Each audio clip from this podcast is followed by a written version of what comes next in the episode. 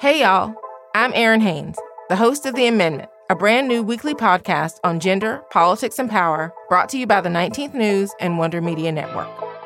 You've probably heard the news that this election year, our democracy is at stake. On The Amendment, I'm breaking down what that actually means, specifically for the marginalized folks who depend on our democracy the most. This is a show that dives past the headlines and gets clear on the unfinished work of our democracy. Listen to the amendment now, wherever you get your podcasts. There's a lot going on in the world right now, and more of it than ever seems to be about business.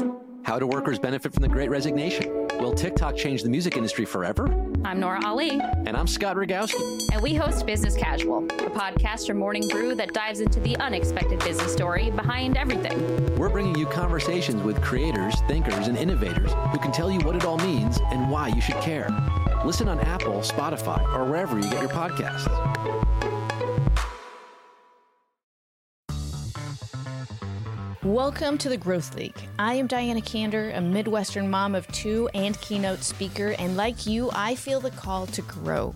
To get us inspired for the week, every Monday I seek out the most remarkable women leaders and uncover their rule for growth. This week's rule from Marie Watkins is speak up to be heard. This episode is brought to you by Influence & Co. To find out how Influence & Co. can help you create relevant content, get more leads, improve your website's SEO, and drive exposure for your brand, go to influenceandco.com slash growth. And there you'll find all of the different articles and content that they've been so great at helping me create. This March, in honor of Women's History Month, we're talking to women who were the first to do something big in their organization. Each of these women are trailblazers in their own right, and I wanted to spotlight them here so that we can celebrate their wins, learn from their stories, and just be inspired to get out there and achieve our own firsts. To continue our series, today's guest is Marie Watkins. Marie is an active duty major in the Missouri National Guard. She was one of the first qualified females in combat arms and is the first female infantry commander in Missouri. In this role, she was in charge of a unit of 200 men, and her company was the top performing company for three consecutive years under her leadership.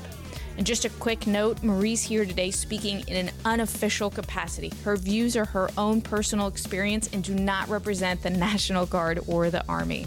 A fun fact that I'd love to start with about Marie is that she is married to her high school sweetheart, like myself.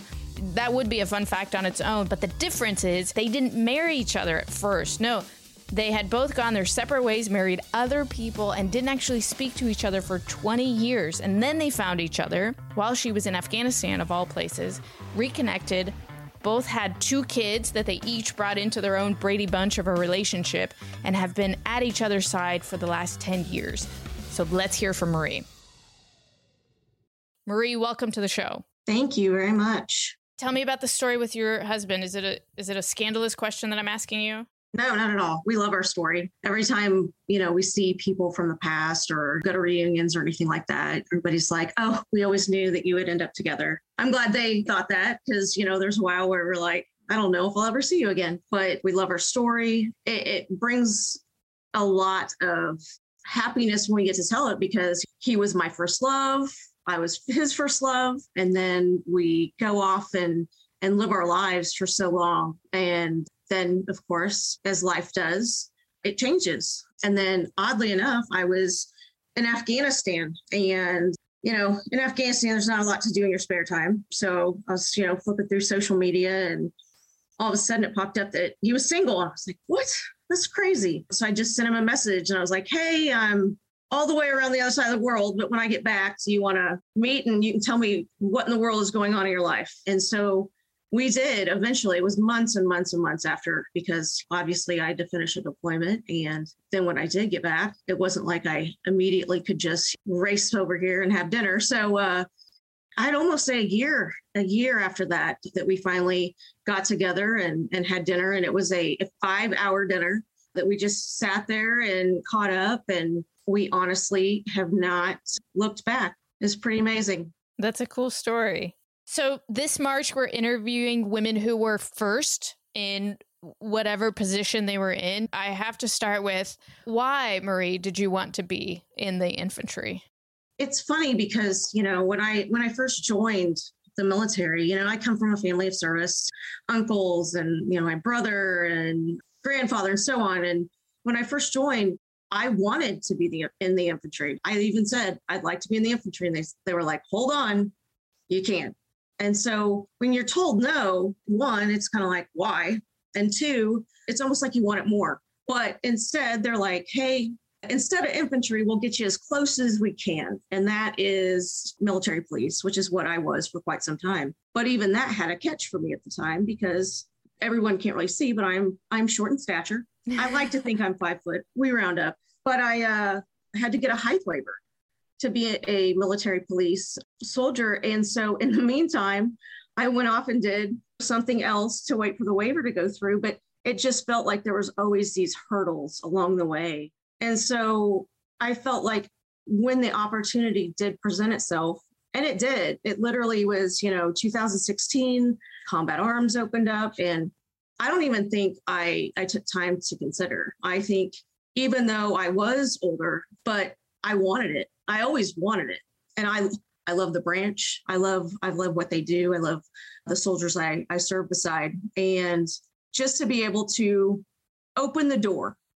That's really what it's about, is just being able to open the door so others don't get told, I'm sorry, you cannot branch or go infantry. That was what it was about. It wasn't so much about me doing something really hard when I was 40. It was about providing that opportunity for others whenever they joined. Yeah, that's incredible. Was it pretty smooth sailing? Like, was everybody just cheering you along the way the whole time? The one thing I had against me was the fact that this was so new. It was just this ever evolving process that of course by now they've perfected but my my packet at the time was the first for the national guard for a female so i literally was the test case and so every time we sent something up there was a different challenge. And that's why it took two years for me to get qualified. I don't regret it at all. I loved being that because if I was, then it didn't have to happen to somebody else. So I first met you because my husband, who knew you from the military, said you were one of the toughest soldiers that he's ever worked with. And that if I was doing a month of first, I had to talk to you about it. So you get through the process and you are assigned a squad of 200 men. I, I want to hear about that first day. Like, what happened? So you walk in and you don't know what to expect, of course. When I did walk in, and everybody's just kind of not looking at me, not making eye contact, trying to kind of figure out where to put their hands. And so I had told some of my senior non commissioned officers, I'm like, put them in a room, just get them all in one big room. So we got everybody in there. And I said, All right, you know, introduce myself. I am Captain Marie Watkins, and I'm not a man. And everybody just kind of shot their heads up. And I'm like, okay, now that we've addressed that, go grab your shit because we're going to the field. Because my first training with them, we had to go spend three days in the field. So you got to just call it what it is and and get the elephant out of the room that's what we did and to be honest i never had one issue i didn't want to make it a thing so to speak and so we didn't what do you think that you brought to the position that was different from like a female perspective i would say from my leadership perspective i was very involved i listened i treated soldier issues like human problems i wanted to make sure that one we were trained. That was the first thing.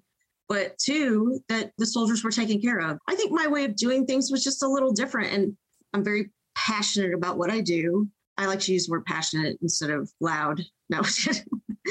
but I, I do. I, I enjoy what I do. I work very hard to make sure that they know I care. Because here's here's probably the best way I'll put it is that I let them operate in an environment where it's okay to make mistakes because they're allowed to make them in a training environment and not in a wartime environment. And so we'll train and train and train. And if you keep them training, then they're learning. How do you feel about having been the first to go through the process? Does that affect your your confidence about approaching other challenges, like how you do your everyday work? Honestly, it doesn't. I wish I could say it did. I guess I did it for a different reason, you know? I mean, I did it so other people could do it. I wanted it for them. I did it for them. Like for me, it doesn't change anything about what I am, who I am.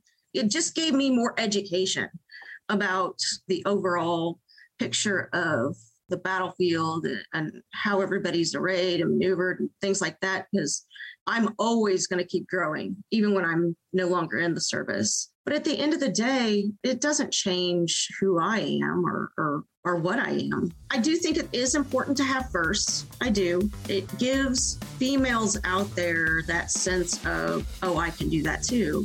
But I just want them to have that choice. A question I always ask my guests is what's a strongly held belief that you have that would make for a fun dinner party debate? And the opinions always range from politics to parenting to work life balance. And I think it's fun to be able to critically think through their hot takes because it always leaves me learning and expanding my own points of view. But in order to have a quality discussion around any topic, you have to be informed. One way that you can stay informed is by listening to The Economist Asks, a podcast from The Economist. Each week, host Anne McElvoy has in depth and challenging conversations with influential guests to answer important questions that will help you prepare for the world around us. Guests from all walks of life, like Malala Yousafzai to Maggie Gyllenhaal to Mellody Hobson. If you don't know who those women are, and I didn't know who Mellody Hobson was, it's a good idea to check out the show. So stay informed, join the conversation, and subscribe to the Economist Asks podcast today. That's the Economist Asks podcast from our friends over at The Economist. Subscribe and listen for free today wherever you get your podcasts. Our next partner has a product that I literally use every day. Not only do I personally use it every single day, no day goes by without me consuming my athletic greens, but I actually prescribe it to a lot of people. Oh, you're feeling a little sniffles in the morning? Why don't you take two athletic greens? you're going on a road trip? You should definitely take some athletic greens. Oh, you've got a competitive event where you really need to make sure you have energy and focus? Why don't you try some athletic greens? With one delicious scoop of AG1, you're absorbing 75 high quality vitamins, minerals, whole food source superfoods, probiotics, and adaptogens to help you start your day right. This special blend of ingredients supports your gut health, your nervous system, your immune system, your energy, recovery, focus, and aging, all of the things. Tons of people take some kind of multivitamin, and it's important to choose one with high quality ingredients that your body will actually absorb instead of just pee right out in that neon yellow that says it's not actually going into your body. Athletic Greens is the one thing with the best things. Athletic Greens uses the best of the best products based on the latest science with constant product iterations and third party testing. And Athletic Greens is a climate neutral certified company. In 2020, AG purchased carbon credits that support projects protecting old growth rainforests. Right now, it's time to reclaim your health and arm your immune system with convenient daily nutrition since we are still in the middle of cold and flu and perpetual COVID season. It is just one scoop in a cup of water every day. That's it. No need for a million different pills and supplements to look out for your health. And to make it easy, Athletic Greens is going to give you a free one year supply of immune supporting vitamin D and five free travel packs with your first purchase. Those travel packs are clutch all you have to do is visit athleticgreens.com slash growth. Again, that's athleticgreens.com slash growth to take ownership over your health and pick up the ultimate daily nutritional insurance. Tell me one of your earlier stories that helped you build that confidence that you could take on a challenge as big as this one. So, a friend of mine and I were talking the other day, and we were talking about the whole uniqueness of my story versus others. And she's like, you know, there's a lot more to this whole thing than just the first combat arms piece. And I'm like, uh, do tell, because I'm very confused by this statement. But she she had reminded me of some things that I'd forgotten. So I was a senior enlisted before I ever went to OCS. There's officers and then there's enlisted.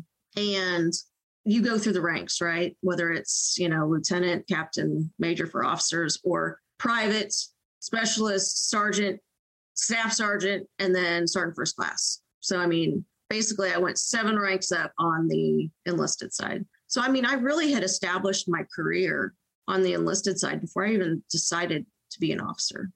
And so, looking back, I had done a lot of different things before I even decided to be an officer. You know, I was a platoon sergeant, I was an acting first sergeant, and her and I were sitting there talking one day, and she's like, What are you going to do next? And this was when I was still enlisted. And I was like, I don't know, but I don't feel like I'm doing enough. I don't feel like I'm doing enough right now. Like, I want to change this or I want to change that. I'm too comfortable. And so that's when I was like, yeah, maybe I'll, I'll just go be an officer. Because in our minds, in the military, you know, officers can make all these changes or at least try to affect the change. And so I did. I, I was like, okay, I'm going to do it. Looking back, I think it was just always wanting to push. I always just wanted to make things better, change things. I was always, I won't say the loudest voice in the room. Well, probably the loudest voice in the room, but I was always challenging something because if you want your voice to be heard, you have to speak up. I would read regulations, I would make sure I understood what was out there and how things worked. And I became just educated in, in what I needed to become educated in. So that way, if I needed to change things or affect change, then I knew what I was talking about. I never opened my mouth unless I knew what I, I was talking about. And so after a while, people would be like, okay, do you have anything to add? And I think me being the person who is always going to either push harder, stand up for what I felt to be either right, wrong, or indifferent, and just push. Like I was always my own advocate. And I think anyone in leadership should be their own advocate. I think anyone in general should be their own advocate but especially in a leadership role because no one's going to do it for you. I love how you phrased it. You said if you want your voice to be heard, you have to speak up. Tell me what that means to you. Like if we were to break it down for for somebody listening. So, I think a lot of times just in general, women and I, I really think it is women. I think they're afraid to speak up for what they believe. One, they think that they're going to get not stepped on, but sometimes stepped on. Two, I think that women who are, whether it's more, you know, powerful or assertive, I think that they tend to either get a bad rap or things like that, for saying what they believe. So they tend to just kind of not cower, but they don't say what they want to say. They might follow it up in an email after the meeting because I've had plenty of soldiers do that. They're like, "Hey, I didn't want to say this at a meeting, but," and I'm like, "Why? You should have brought it up. It's a great point." There are a lot of smart women out there, and we want them to get those leadership roles. We want them to get into those positions that they need to be in, but they aren't putting themselves out there. And so that is where I think that there is kind of a disconnect I know of several very strong, strong female leaders, and they do. They, I mean, they will say what they mean and they will mean what they say. And, you know, they've been great mentors to me. And that's where we, you know, we do mentor other females and and we try to get them to you know be again be their own advocate show up as leaders and and have their voices be heard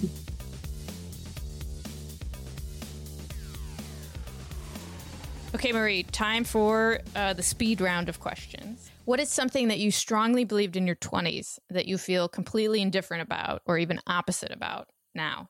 So, when I was in my 20s, I mean, I was I was very headstrong. Still probably am. I mean, you bit, you but... sound kind of headstrong right now. I don't want to Yeah, no, it's okay. You're not completely wrong. Um, I would constantly like you go in for interviews or you know you talk to people and they ask you questions they're like what's your biggest fear and i would always say like my go-to answer was failure always and looking back, I was like, that is the stupidest answer because I'm like, I and I now, you know, the the soldiers that I talk to, I'm like, you should never fear failure. That is where I have literally got every single like teaching point and lesson learned and everything. Why would I fear that? Like embrace it. I don't love it. Like nobody loves it, but I certainly don't fear it. And so looking back when you're young, you just want to run headlong into whatever it is coming at you. And you don't want to fail. You think everything's a win. And if you lose, then everything's going to come crashing down. But that's that's not how, how the world works. And so every time I did fail in my 20s, you would have thought the the world was coming to an end because I did. I I beat myself up to the point of just insanity. I mean, I I took it awful. And if I had had the perspective that I have now and the maturity and the emotional intelligence and all those things that I have now versus then, I think that I would have probably gotten to a lot better places a lot quicker. But it just it took me a long I took the long way is what it was. I took the long way to get there. What eventually changed your mind? Just a lot of really hard losses, I'll put it that way. Where finally I'm like, wait a minute, should I be learning from this? It's like, should I be learning from this? Oh yeah, maybe I should be learning from this oh, that, and the fact that, you know, eventually I went back and got my master's in positive psychology, and they're like, you should be learning from failure. And I was like, oh, that's a great tip. I'm like, I don't know why I wasn't doing this before. What was it that you learned in the positive psychology courses that that made you think differently about it? I think the biggest thing is one having a not a fixed mindset, but a growth mindset constantly growing and not just being fixed in the way you, you think about things. And then also just you've got to balance. Balance is important. And just affecting that sphere of of what you can and cannot control. What is the biggest oops of your career? A time when you messed up, you fell down, whatever it might be, and what did you learn from it? Oh wow. I think my oops moments are probably opportunities that I didn't take. Things that have come up that I'm like, man, I wish I would have done that because looking back, it would have given me a different perspective. What is something that you used to think was a talent that you either had or you didn't have, but you've since realized is actually a skill that you can learn and develop? Oh, that just made me think of a funny story. Tell me, tell me the funny story. So it's it's not a talent or a skill, but my so I was in Afghanistan. We would do a change of shift and this is going to make me sound crazy. I would do the daily serial killer fun facts. Okay. And because my friend, my best friend's like, you're obsessed with these serial killer books and all that stuff. And I'm like, I love true crime. so every day we would start that way. And she's like, You're so bizarre. And I was like, Hey man, this is this is how we start. It's not a talent. It is nothing near a talent, but I had to get it's it. fun. In. Yeah, it was fun. That's how I started the meeting. I love fun fact of the day. Yeah. Well, Marie, I think our rule should be if you want your voice to be heard, you have to speak up. Yeah. I mean, I just think that in the end that you got to take your own power back. Everybody holds their own power. Like you have the power. You just have to take it. Everybody has that. Marie, it was a delight. Thank you so much for taking the time. Thank you for inviting me. I just had a blast. So I love Marie's advice on what it takes to be heard. And I've often said to myself, because I am so anxious about posting online for social media, that you can't be a thought leader without posting your thoughts. You can't just be promoted and found by what you think in your head. So it really added a new layer of advice for me of like, you don't just need to make your voice heard, you need to speak up. And to really dive into this advice and, and get some better takeaways, I would love to welcome to the show on her premiere episode of the Growth League, one of our producers, Taylor Williamson. Welcome. Thank you.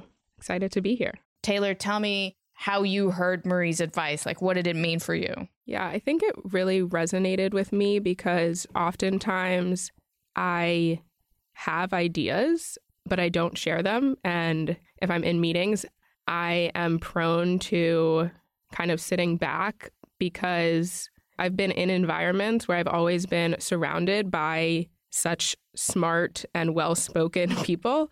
And so I kind of devalue my own voice and thoughts and ideas because I'm like, if I'm thinking it, these amazing, intelligent people around me must also be thinking it, and they will probably say it, which I know is not always the case and not a good strategy to have. So, would love to get any advice from you of when you hear that, what do you suggest?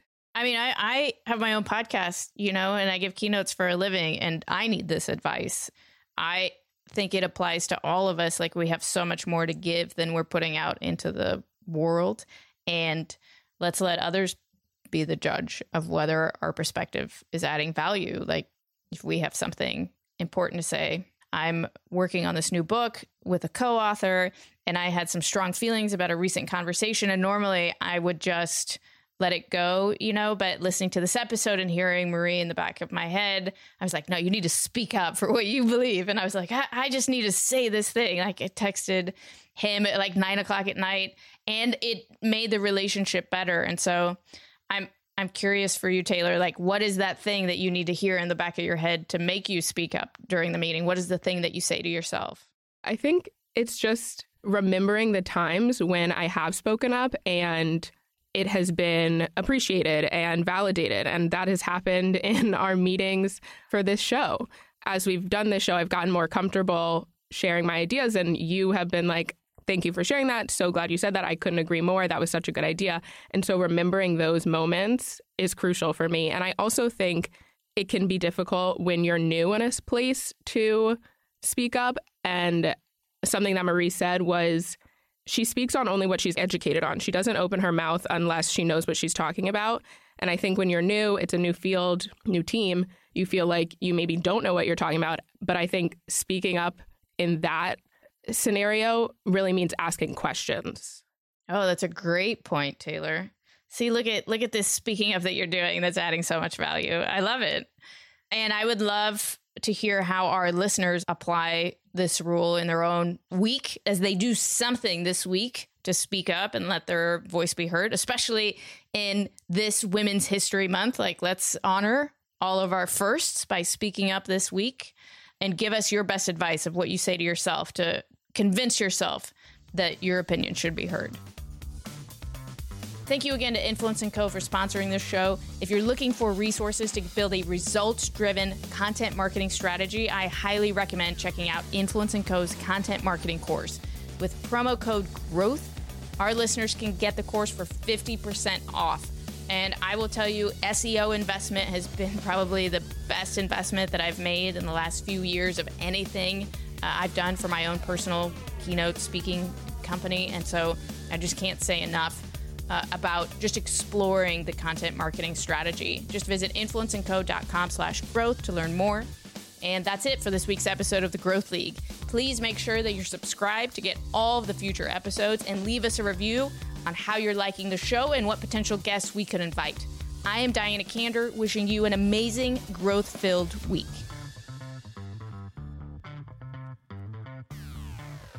The Growth League is a Wonder Media Network production. It's produced by Edie Allard, Adesua Agbanile, and Taylor Williamson. Our executive producer is Jenny Kaplan, and our editor is Emily Rudder.